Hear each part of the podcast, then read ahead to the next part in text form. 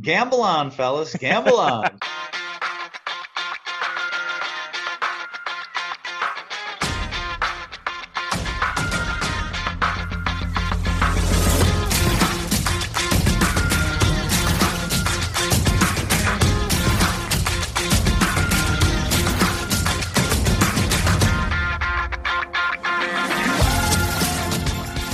Welcome again to Gamble On, the weekly gambling podcast presented by USBets.com. I'm Eric Raskin, USBets managing editor and media director, and I'm joined by our senior analyst, Pulitzer Prize finalist John Brennan.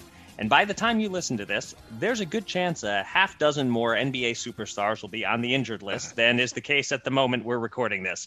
So far, we've seen potentially series swinging or even championship swinging injuries, either late in the regular season or during the playoffs, to Anthony Davis, Joel Embiid, Kawhi Leonard, James Harden, Kyrie Irving, Jaylen Brown, DeAndre Hunter, Jamal Murray, and Mike Conley plus Chris Paul, who was injured and compromised for the first week or so of the postseason before recovering, is now out with COVID 19.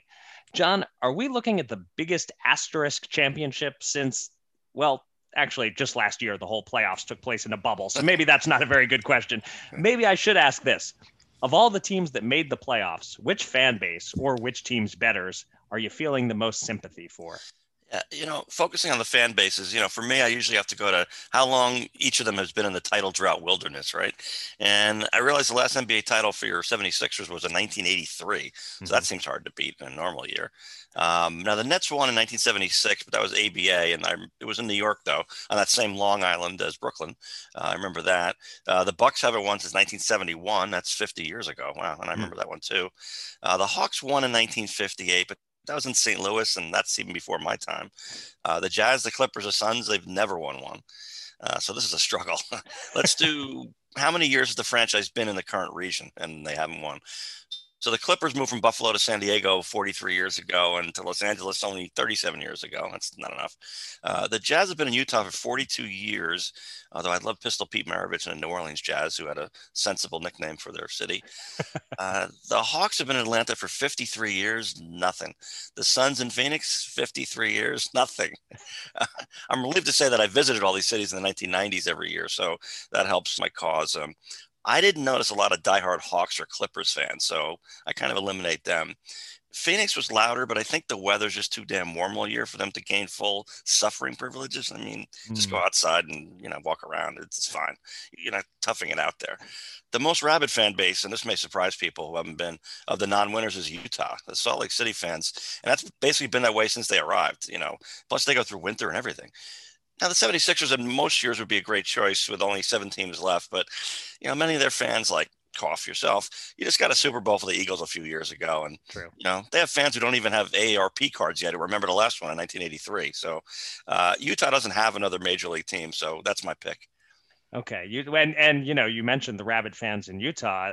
I mean, they poisoned Michael Jordan's pizza. I mean, it doesn't get more exactly. rabid than that. Perhaps, allegedly, uh, we're not sure. Yeah, exactly. um, so, so uh, the the team that I'm that I kind of come back to. Uh, look, some of these teams are winning despite their injuries. So me framing it as an injury question and you choosing to go a different direction with it kind of makes sense because the injuries haven't necessarily determined everything. But um, I guess I would feel bad for Suns fans if Chris Paul misses several games. Um, although the timing might work out that he doesn't miss any games or he only misses one. Mm. Uh, I certainly feel bad for Paul himself if, as has been reported, he did get vaccinated and then got unlucky with COVID. Um, but I think I'll, I'll, hijack this conversation a bit to uh, talk about a fan base that needs everyone's sympathy, not for injury reasons, but just because their team is redefining choking my Philadelphia 76ers. Uh, I, I, wrote at the start, oh, I, I can't even put into words what happened on Wednesday night. I wrote at the start of the series about the idea of an emotional hedge bet on the Hawks um, based on the thought that Joel Embiid's knee might not cooperate. Uh, so we needed to hedge.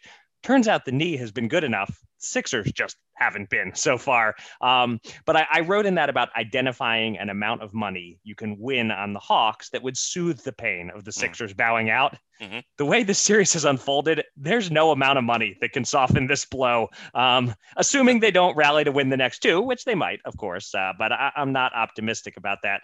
Um, and I'll note that I don't see any talk of any sports books giving bad beat refunds for a team that blew a 26 point lead in the final 14 minutes. Um, and uh, there's a certainly no such thing as an emotional bad beat refund. Uh, so I'm, I'm in a bit of a mood today, John, and uh, I'm counting on you to, to perhaps uh, lift my spirits somehow. Uh, you know, I got to say, I met with one of the uh, 76ers slash Devils owners. They also mm-hmm. own the Prudential Center in Newark where the Devils play uh, a number of years ago, and the whole process thing. And, you know, these are brilliant hedge fund guys, absolutely, you know, unbelievably smart. It's really impressive to talk with them. And, you know, they, they just bottom lined it to where analyzing the NHL. Look, you just got to get in the playoffs. Your goalie gets hot. Who knows what happens? Uh, whereas the NBA, the worst place you can be is you know fourth place in your division, your eighth seed or seventh right. seed. Um, so from an intellectual standpoint, it made sense to go through that process they talked about. But you know these are these are human beings these are yep. players the fans just um, uh, multiple years you're not guaranteed anything obviously from your draft picks uh, i just found the whole thing so distasteful that i, I can't really sympathize with uh, Sixers fans because of the choice of their owners. I understand what they're doing and why they did it. And yeah. look, they got a very good team and they have a chance to win a championship. So right. it's not it's not stupid. It's just um, uh, kind of offensive to me. Yeah, a lot of people feel that way. And uh, I, I, don't think that, uh, look, we can't say the process has succeeded. Uh, we can't say it has failed. Um, I think that people will, pro- if they don't win a championship, there'll be some debate of how good of a contender counts as success for the project, for the process, uh, I should say. But you brought up the human element. You can uh, run all the metrics you want, get all the high draft picks you want. Sometimes you have a human who uh, gets to the foul line and freezes up like a little kid. and Ben Simmons has a mental mental block going on shooting free throws. And uh, I don't know. I, I don't want to go too far down this rabbit hole, but let's just say if the Sixers don't get out of this series against the Hawks, I don't think Ben Simmons is on the Sixers next year. So 76ers Bucks Eastern Conference Finals. Uh, how many fouls are committed in the fourth quarter against star oh players? that will if they can both get there, we will see the ultimate epic battle of who can who can be the last not to choke will win that series. It's going to be, I mean, those are going to be 12 man rosters. Let's put it that way, right? The guys that haven't played yep. in two months are going to be like, get out there. You got six fouls to give, give, give them. yep. All right. Uh, enough basketball talk. Let's uh, talk about the whole gambling world. Thank you to everyone for joining us for episode number 147 of Gamble On. If you missed any of our previous 146 episodes, they're all available on Spreaker, Apple Podcasts, and Spotify. There's no better way to spend your downtime while recovering from a torn meniscus or bum ACL or dealing with the emotional fallout of an epic choke job than listening to episodes of Gamble On. And of course, giving us a five star rating. Yeah, and Eric, coming up a little later in the show, we're going to be joined by HPL Digital Sports CEO Ed Moed, whose company just released some very interesting survey results about the sports betting industry. So we're going to talk to Ed about gender breakdowns of bettors, generational divides in sports betting, and how sports books could or should respond to the survey results going forward. But first, it's been a busy week in the world of gambling, at least for me. Uh, so let's get to it. Here's your Gamble On News of the Week an inside look at the biggest stories in the world of gambling.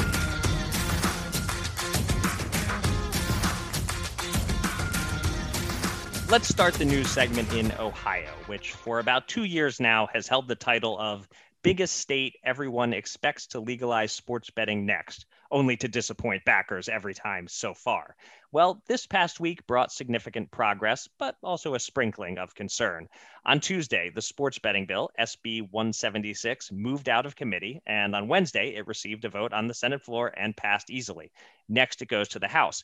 But there were quite a few amendments this week, so it's anyone's guess whether the House will find issue with any part of the legislation. Among the amendments, Whereas the original bill called for two types of licenses for mobile platforms and brick and mortar establishments, now kiosks at restaurants, bars, and nightclubs have been added to the mix.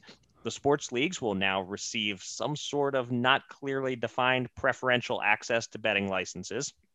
And tying into a topic we discussed last week, there's an amendment to ban wagering on any contest featuring an athlete under the age of 18. Uh, we'll see if the House has a problem with any of this, but for now, the bill has cleared the Senate, and Governor Mike DeWine has indicated he'll sign it if it lands on his desk. Uh, so, John, how optimistic should Ohioans be right now that they'll have sports betting by next spring, currently the earliest this could possibly be in place. And any thoughts on the relatively open market they seem to be headed toward in Ohio if the bill passes? Well, you know, first off, I'm claiming honors for my mini rant last week about it being kind of kind of creepy for me to having bet on a high school junior at age 17 at the U.S.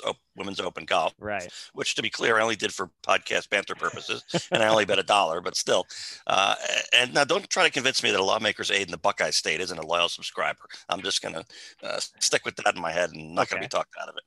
So uh, now, would I be optimistic if I'm in Ohio? Um, hell to the no. Do people still say that? Probably not, but I'll, I'll, I'll, try and revive it. Um. Look, each of these amendments pro- produces its own rabbit holes, and it only takes one trip down any of them to sink the bill. By the way, this is exactly why Senator Ray Lesniak in New Jersey a decade ago agreed not to permit betting on New Jersey college teams.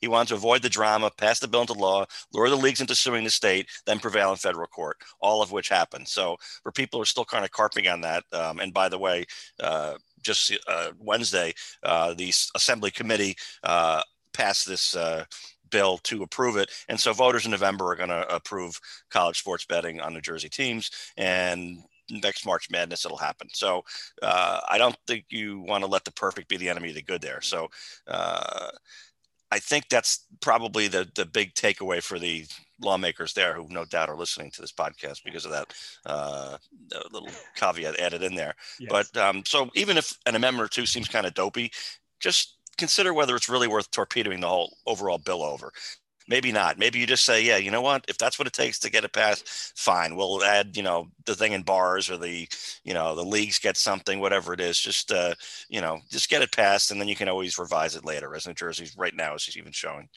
Yeah, you're right that Ohio, with all these little amendments and rules, that the perfect uh, as the enemy of the good, that that might well apply here. There's one strange rule that stood out to me that counties with populations under 100,000 are not eligible for a retail sports book, which means some casinos will be frozen out. Uh, this feels like a major sticking point that will have to be worked out. Um, and then there's another thing uh, in a Cincinnati Enquirer article, a lawyer named Nicholas Pittner said the state constitution bans some forms of gambling, and he's not sure if the legislature can supersede that, and this might go to the courts. Um, so, if I had to guess, I'd say there are enough roadblocks remaining that uh, sports betting will not be up and running in Ohio by that April 1st date. I, I, feel pretty confident in that. I'm maybe still a little more optimistic than you are that they're getting close. And, uh, you know, if they view April 1st as not a date to rush toward, I mean, you know, with all due respect to the Reds and the Indians, uh, that's that's not what people are looking to bet on. Mm-hmm. Take it, slow down just a little, and maybe see if you can get this ready by 2022 football season. But perhaps I'm still being overly optimistic, even yeah, looking at that. These look exactly like lobbyist poison pills. You figure out if we do this one, we know it's going to tick off this group. That's 6 mm-hmm. lawmakers we got, and this yeah. one gets ten more, and this one gets the other one. So uh, find something for everybody not to be happy about, and then nobody wants to vote for it. Yeah. Um, on a quick separate topic, uh, I should say a little something about the state of Maine, since we didn't have this as its own news item this week. But uh, late in the day, Wednesday, Maine's sports betting bill was revived uh, with just hours remaining in the session. Uh, our colleague Jill Dorson of Sports Handle reports that the session will likely be extended. So maybe sports betting moves along in Maine this year after all, uh, although the bill has been amended to allow only three online sports books, which eh, it's not a monopoly. It's better than that, but it's not ideal for consumers either. So I didn't prepare you that I would be mentioning Maine. It just uh, crossed my radar during my final stages of prep here. But anything to comment on with the sudden revival in Maine? Um, I got engaged there in the 90s, but that's about all I know about Maine. okay, factor that in as uh, Maine approaches the possible finish line here. John got engaged there in the 90s. Will that swing sports betting to be determined? um, for our second story this week, uh, I'm giving John the car keys, as he'll have a lot more to say about this topic than I will. The era of in person gaming conferences is poised to return soon, but for now, last week saw uh, two days of the SBC Digital North America Conference with a multitude of panelists weighing in on all sorts of gaming industry topics. I didn't cover any of the panels, but John watched and wrote about several of them. So, John, I'll pass it over to you. What were some of the notable takeaways from the various panels that you checked out? Was there anything unique about this event as compared to other recent conferences? Well, I mean, the quality of the panels and panelists for this one is, both a blessing and a curse for us and for me. Um, you know, in some cases with these events, I can see that a number of the panels really aren't in our wheelhouse, so we can skip those, and uh, you know, it's it's manageable. This was two long days of one relevant panel after another, sometimes simultaneously, so it was a little tough. Hmm. Um, I like the one that had David Rebuck, the New Jersey Division of Gaming Enforcement Director, um, very succinctly explaining how the state came to be such a pioneer in both sports betting and online casino more than a decade ago. Short answer necessity is the mother of invention.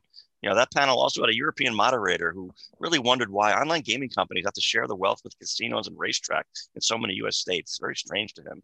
You know, the panel had polite, interesting pushback on that, which was good and entertaining. Um, I was able to listen to two out of four responsible gaming panels too, and admit I had been guilty of thinking of those efforts as trying to just assist someone whose life has gone off the rails. And of course, that's crucially important. But really, it's obviously a lot better for these companies to try to focus on how to prevent someone from starting to slip from, you know, from a little bit of trouble into bigger trouble. That's the point where you really got to catch them. And, you know, there are a lot of really good communication tools, tools that can do that. They, the, the panelists explained, like uh, some of it is in-person communication. You just, you get to know a regular customer and literally can talk on the phone or text or whatever and say, you know, well, we'll we'll figure this out. And there's an explanation of how a lot of sort of at-risk gamblers don't realize that the amount they're betting and the amount of time they're spending on betting is a lot higher than than average. And mm-hmm. just explaining what the typical customer does that behavior uh, they said that some of them say oh wow I, that's i guess i'm doing a lot more than i really should. Kind of a normative thing where you know they don't, they don't have to care what the average person does but you know people like to blend in and uh, fit in. So i like that. Our colleague brian Pempus had a good one on the remarkably high what they call friction gambling operators still still face it's around 35% in nearly having a new customer on board, but frustration with the sign up process that leads that very casual gambler to just say, you know, I give up. And I can relate yeah. to that. I almost sign up for a bunch of things. And then I, if I get any kind of pushback or confusion or I lose the screen or whatever it is, I just move on because I'm just barely interested in it. And there's a lot of casual gamblers in that line. So, and there's so many more panels, and I think all of them are still archived. So I recommend uh, uh, anybody looking into them and let me know which are the best ones that our team missed. We we tried. Yeah, um, and uh, and you didn't talk about it here, but you pa- covered some panels where there was uh, well, you did mention Rebuck, but not specifically yeah. the way that the panels were uh, fluffing the ego of uh, all of New Jersey, uh, and and yes. and it's deserved, of course. We would not be where we are right now if not for the power brokers and legal minds in Jersey making the moves they made. Um, I have I have a feeling you and everyone else feeling that Jersey pride will still be taking victory laps for I don't know, another five years or so on all this stuff at least. Um, it, it is fun. It is funny because it's true. There's there were two uh, full panels that I saw that very much were, were New Jersey centric. And you know, as you say, it is it is what it is. It is what happened, right. and so uh, it's only fair that people pay tribute. But um, I'm not tired of it yet, Eric. I can be honest. no, I've noticed that. um, one one other topic covered uh, on U.S. bets by one of our other writers, Gary Rotstein, uh, that that caught my interest was the idea of omni-channel strategy. Uh, gaming companies looking for customers who will engage in multiple forms of gambling, which mostly means customers who might might enjoy the partial skill games of sports betting or online poker, but will ultimately take part in the little to no skill games found in online casino. Um, mm-hmm. There was a telling quote from Dermot Smurfit, the CEO of GAN, he said, It's very difficult to make a profit when making 15 to 20 bucks a day from an online sports gambler versus 70 to 90 bucks from sports gamblers who cross over into online casino or from individual players who only want to play or engage in iGaming and ignore sports betting. You know, we all know this, but it's notable to hear it spelled out like this that casino games are where the real money is for operators, plain and simple. Um, and then one other interesting quote there. Um, Adam Greenblatt, the BetMGM CEO, said within 10 days of someone gambling on the site, we can tell you with a high degree of confidence how much that player is worth. Uh, Big Brother is watching what you play and how much you spend. So Big Brother knows, John, uh, that, that you are not of much interest to them. Uh, yeah, it's funny. Every single day, every day, seven days a week, I get multiple pitches to try online casino and all kinds of bonuses to do it and a free this and a free that. Yeah. And um, it, it's we we tend to sort of. Uh, I think it's anthropom- anthropomorph. I can't even say it. We, we tend to think that we, we tend to think that these companies like are they're getting frustrated. Like they keep sending me these offers and I'm ignoring all of them. And like they, they they're trying to figure it out and they're banging their head in a den. Obviously they're just sending out auto blasts and they don't really care what I do anyway. And as you say, even if they did somehow lure me into online casino, they're still not going to make enough money to make it worth their paying attention. But I, I just like the idea that they're they're frustrated because the offers are getting better. I, I think, um, and that's just never going to happen. They're not going to get you to someday play a single 10 cent hand of blackjack online. Huh? No, not going to happen. Okay. um, our third and final story this week comes to us via our colleague Chris Altruda, who is enjoying a well deserved vacation this week. But just before clocking out last Friday, he wrote an article with some exclusive information that the industry previously did not have access to monthly sports betting handle figures in New York State, dating back to the opening of the Empire State's first sports book. New York releases revenue every month, but not handle or hold. So Chris submitted a Freedom of Information Law request on May 17th, and now we have it all the handle numbers for New York's four land based sports books and they are every bit as puny as we might have expected, and then some. Uh, total since July 2019, with only retail betting available, $231.1 million has been wagered in New York, roughly the amount now bet in New Jersey in any given week. Uh, in January, when New Jersey flirted with a billion dollars of handle, New York crossed $20 million for the first and only time. Uh, for what it's worth, Rivers Casino has the leading sports book in the state. Uh, and here's an interesting stat hold in New York is 11.4%, way above the national average of 7%, suggesting New Yorkers aren't very good at betting on sports. Although, again, kind of a small sample size, I guess. Uh, John, what are the big takeaways for you from the numbers Chris obtained, uh, as well as the numbers that he crunched after obtaining those numbers? Uh, you know, we had a rough idea of that puny handle working backwards from revenue. Um, but props to Chris for doing the just in case grunt work to get these. You know, if the hold was about the same in both states, then it's uh, not as noteworthy. But the harder you work, the luckier you get. And here we are talking about it. So, yeah. uh, and I wouldn't say New Yorkers aren't very good at betting on sports. You know, many of the best ones are in the New York City area, and they cross the Hudson over to New Jersey, where they can choose from. Oh, I think it's last I checked, 21 different apps, and they can get all kinds of better odds and everything. You know, all the New York State betting revenue comes from the Catskills Casino almost 100 miles north of Manhattan, and the three commercial casinos even farther north than that. So I don't picture a ton of hardcore bookies living that far north. So as they go where the money is naturally. So instead, I picture a lot of novices excited to take a whirl at a sports bet. Mm. And for those of them who like to play, uh, you know, uh, slot machines and look for a big jackpot there or the lottery, mega millions, you know, they look and see, golly, 10 team parlays, a big payouts if they pan out. Maybe I'll try that you know, and while the total betting volume in New York State doesn't surprise me at all, even though the the the hold was a little bit higher than I thought, it can be helpful to inform lawmakers in other states a little more specifically, you know, rather than working back and say we're extrapolating. Here it is. They get right. kind of bored. This is like, look, so two full years of sports betting revenues in New York at the brick and mortar casinos equates to about ten days worth of sports betting revenue in New Jersey, and the resulting taxes. Obviously, are you still reluctant to go the mobile route? I think you know this can be very helpful helpful for some lobbyists who are working states where a lot of lawmakers aren't that familiar with it. And they think, well, let's just try the uh, the brick and mortar, you know, that's good money too, right? And because that 90, 91% number in New Jersey for mobile right away, it, it was kind of amazing to everybody. Obviously, it was going to be a bigger uh, handle, like, and, you know, more people are, you know, shopping on Amazon and they are shopping in the local department store or whatever. We know that. But the, the, the differential was enormous. And so states making the choice of uh, on mobile sports betting or not, and even online casino or not, uh, these numbers really, you know, really stand out. And it's even neighboring states. It's kind of cool. And everyone knows New York is bigger than New Jersey, so they should have bigger numbers. And they have two years versus ten days. It's it's really incredible. Yeah, I mean, it, it really makes clear that retail only betting is not the answer, and especially not when it can only be done at four casinos located not that close to the main population center.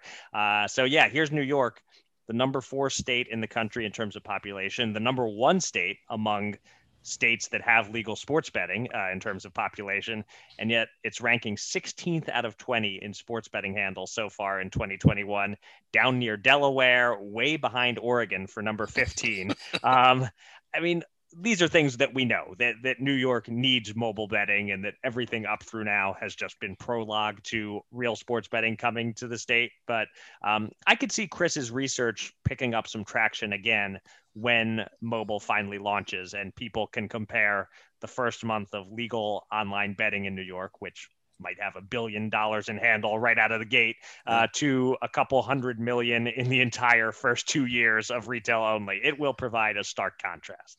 Yeah, and I, I, I think we're going to find out by the end of the summer how well or not well this New York process is going. You know, they're sending out what they call basically RFPs, requests for proposals, and all that, and we'll, we'll kind of get a better sense of what the regulations are going to be, um, who's who's bidding, who's not, who's suing, who's not, that sort of thing. So uh, it's going to be a bit of a process. I, I think there's going to be some hiccups, but I do think after you know for years thinking it's never going to happen, uh, I think they'll get it through somehow. It's not going to be pretty, but they'll get through. It's time to welcome a special guest from the world of gambling. Let's get to the Gamble On interview.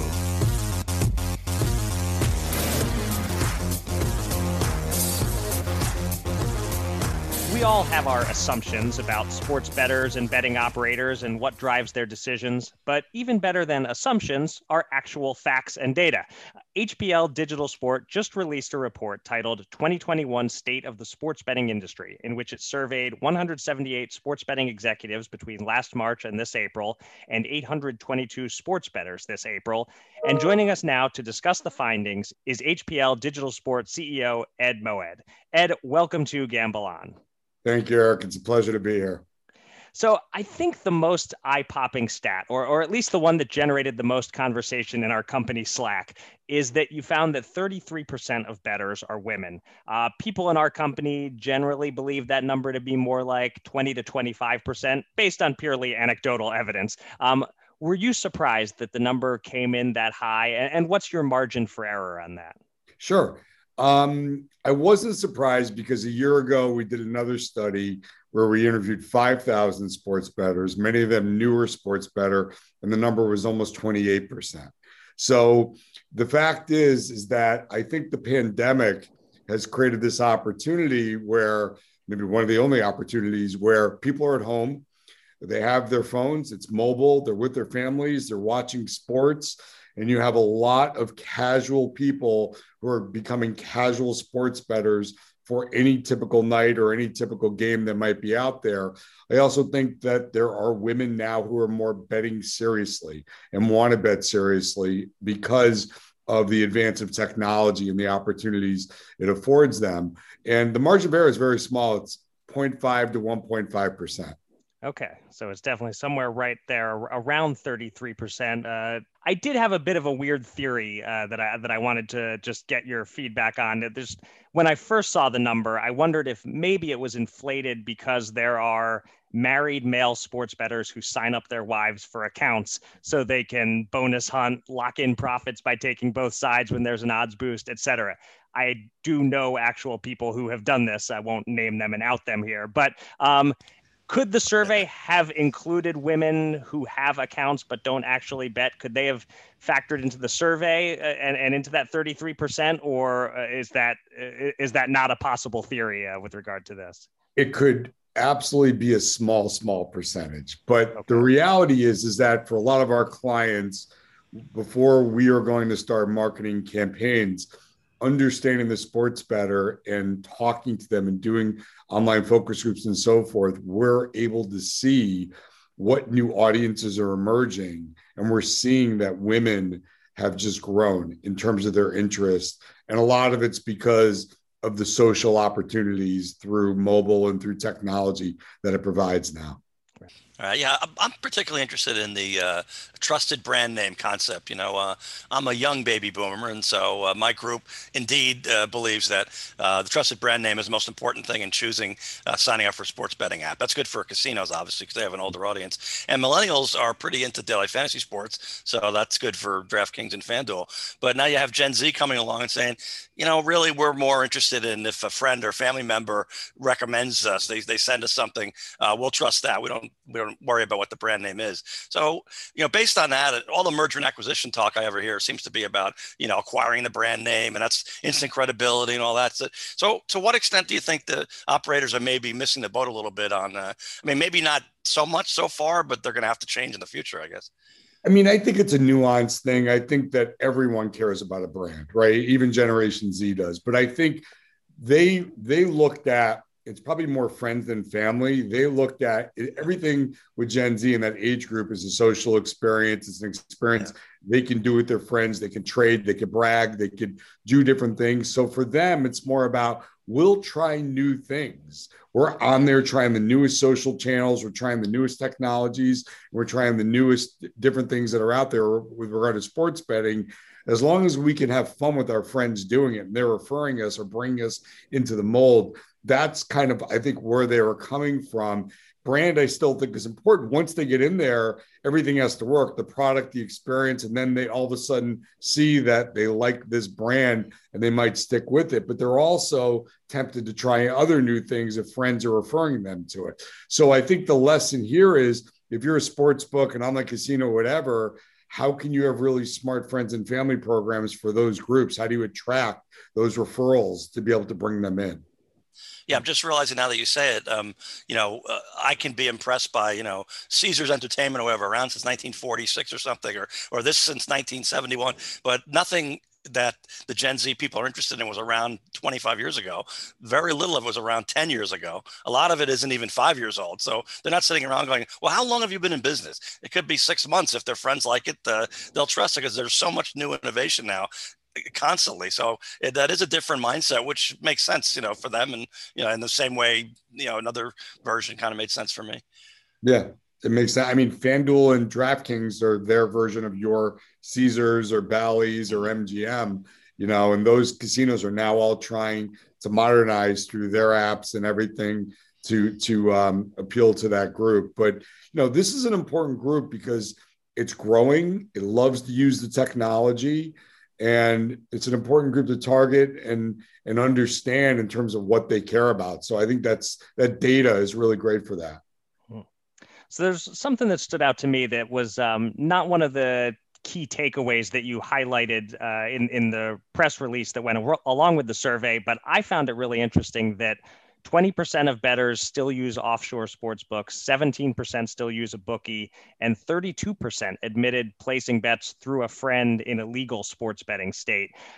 Did that latter number being so high surprise you at all? Um, and, and how rapidly do you anticipate these numbers dropping in the years ahead? So the interesting thing is that I don't, it didn't surprise us that much, but I bet if we did this in six months, as we probably will, those numbers will keep dropping. And a year from now, uh, dramatically, and two years from now, they'll be 8%, 5%. And I think some of it's education. I think some of it's adoption um, with with new bettors who are coming on, like younger bettors. Well, everyone's used a bookie from time to time, right? And younger bettors like using bookies as well. But the reality is that you're not always willing to give it up until you feel like that whatever I'm using, the three or four different apps or sites are going to be enough for me in terms of what I'm doing. I think that going to another state, as every state opens up or most states open up, that's not going to be an issue in, in the future. And I think that offshore, you know, some of those offshore books are in trouble because they get so much American business and that spigot is slowly closing. So I think some of it's access and some of it's education. And we're going to find year or two from now it's going to change. The education is important though. I think the sports books have to talk about what they offer and why sometimes when you use an offshore book, it may not be the right thing for you, whether it's legal or, or, not legal. And so a lot of it is what the legal betting community has to do to keep promoting the, the positives that they bring forward, basically. Responsible gaming, as an example.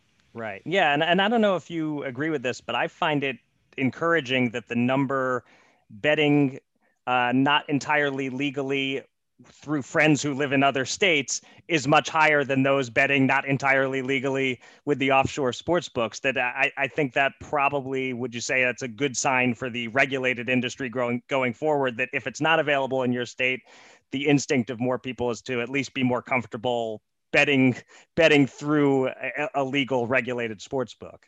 Yeah, that's a really good point. You can absolutely look at it that way, Eric, or you can look at it like bettors are insatiable and they'll do anything. You said, you know, opening up their wife an account their wives' names, right? You know, where they. I'm in New Jersey, so going from New York to New Jersey, you know, there's so many bettors that come over here to the other side all the time, and it's it, it, it will remain until state by you know New York's opening up until all these states open up.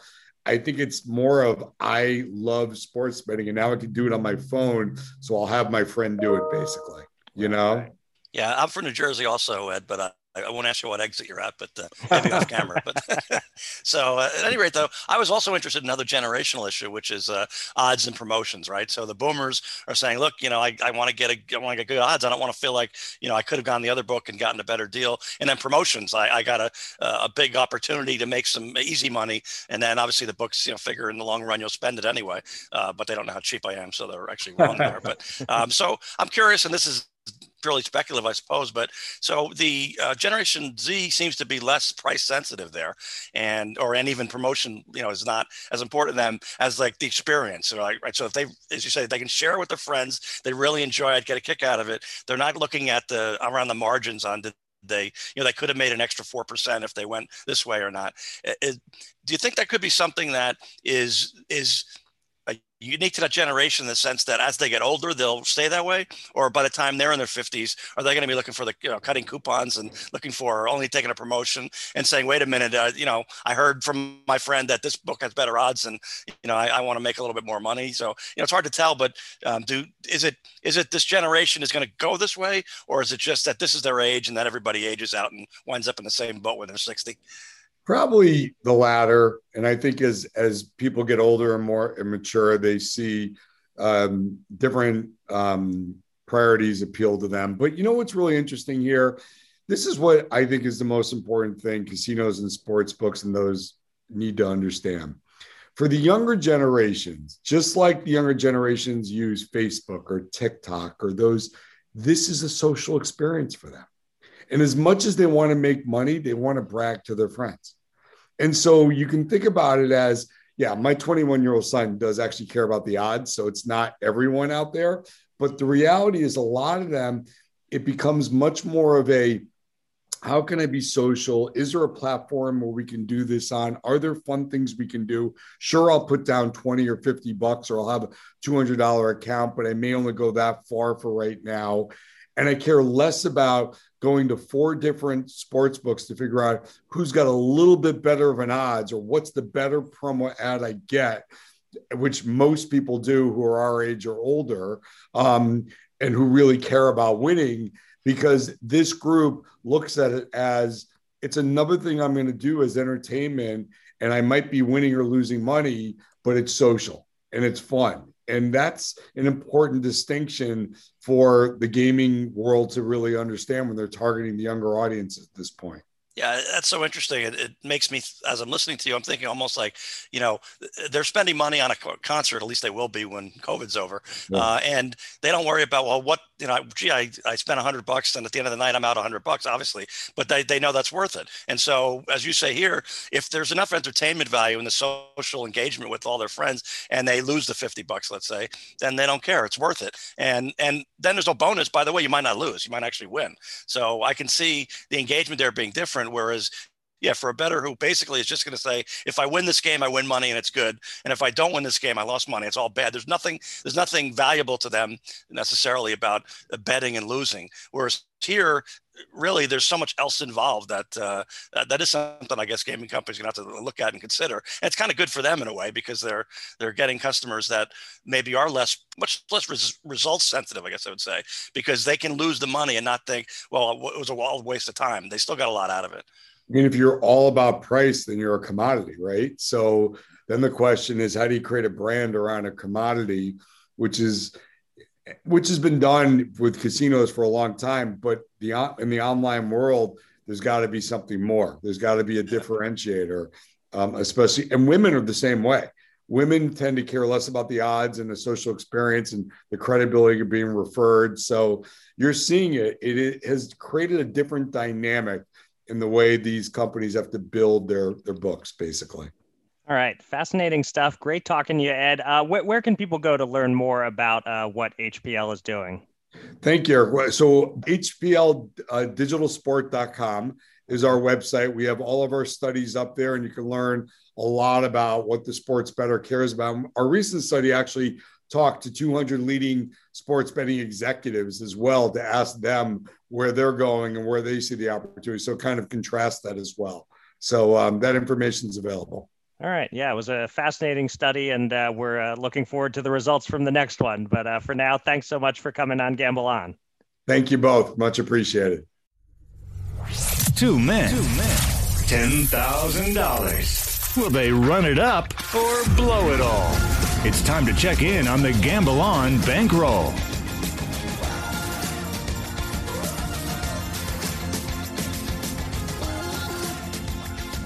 Another not so fabulous week for our bankroll as John and I each scored a win on smaller bets, but uh, a loss or combination of losses with our bigger bets. Uh, mine first, my boxing bet, $50 at even money on Stevenson Nakathila to go over eight and a half rounds. That was a winner as the fight went the full 12 rounds, but I lost $110 on the Clippers to cover as three and a half point underdogs in game two versus Utah. They lost that game by six. Uh, John, you had a small winner on the Marlins to beat the Rockies last Thursday. They did win handily, but as minus 230 favorites on a $50 bet, the profit is a modest 22 bucks. Uh, and hmm. unfortunately, you had a rough week with the golf bets, losing $120 total on three Ian Poulter bets and a Brooks Koepka bet.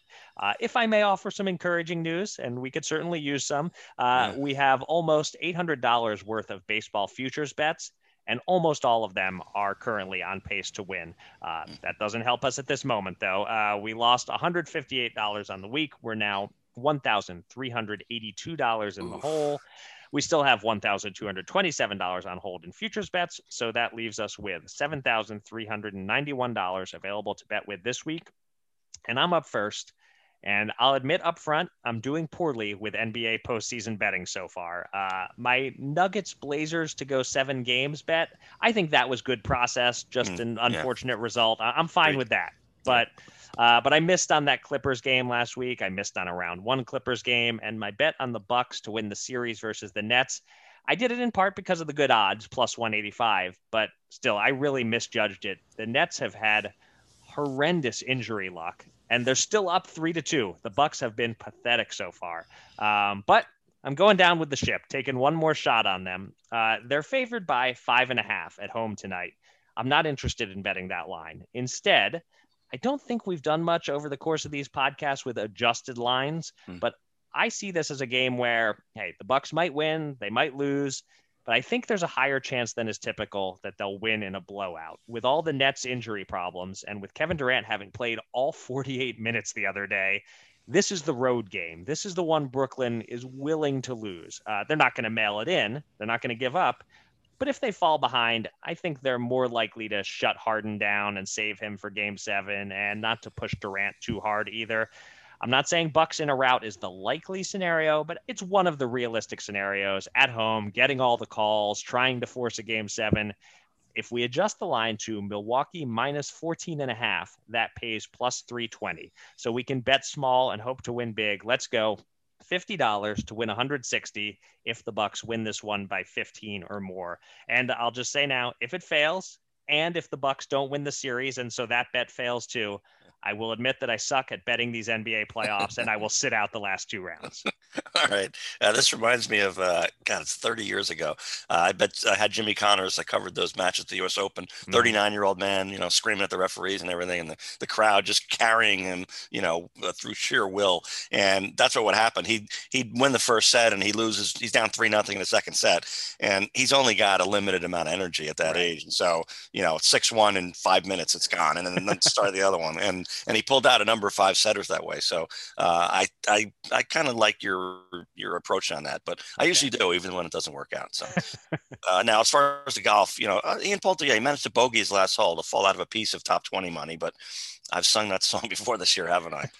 Just so close. All right, now the U.S. Open in San Diego. This is great stuff. This is a uh, probably maybe the hopefully the most exciting tournament of the year. U.S. Open tends to have the cream of the crop at the top and winning rather than somebody coming out of nowhere, Cinderella story. Although Phil Mickelson at 50 was a great Cinderella story, but um, that's not going to happen here. Um, so I decided on eight golfers I liked, and then went price shopping, and I'm just choosing a couple. Uh, now, Patrick Reed is placed in the top 20 in six straight majors, which is amazing. And while he's even money, you know, to do it all over again, um, on BetMGM, where ties are paid in full, I get that. So 50 on Reed at plus 100, top 20. Um, also 20 on Reed, top 10 at plus 200. Okay. And then uh, Reed 10 to win at plus 2,500.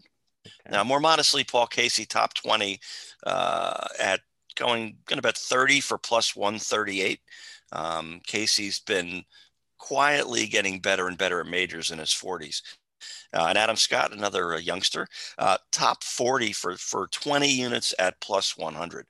Uh, and finally, nobody cares. But in my pool, I choose a third of my four Rahms and the third of my four Schauffele picks with a slim lead to knock those players off the board because I know the other contenders are all going to take them. Also, my third Morikawa because I like him second best, and sticking with Reed, only my second Reed pick because he's got an otherworldly short game and loves the big stage. And um, I'm really hoping he wins this damn thing.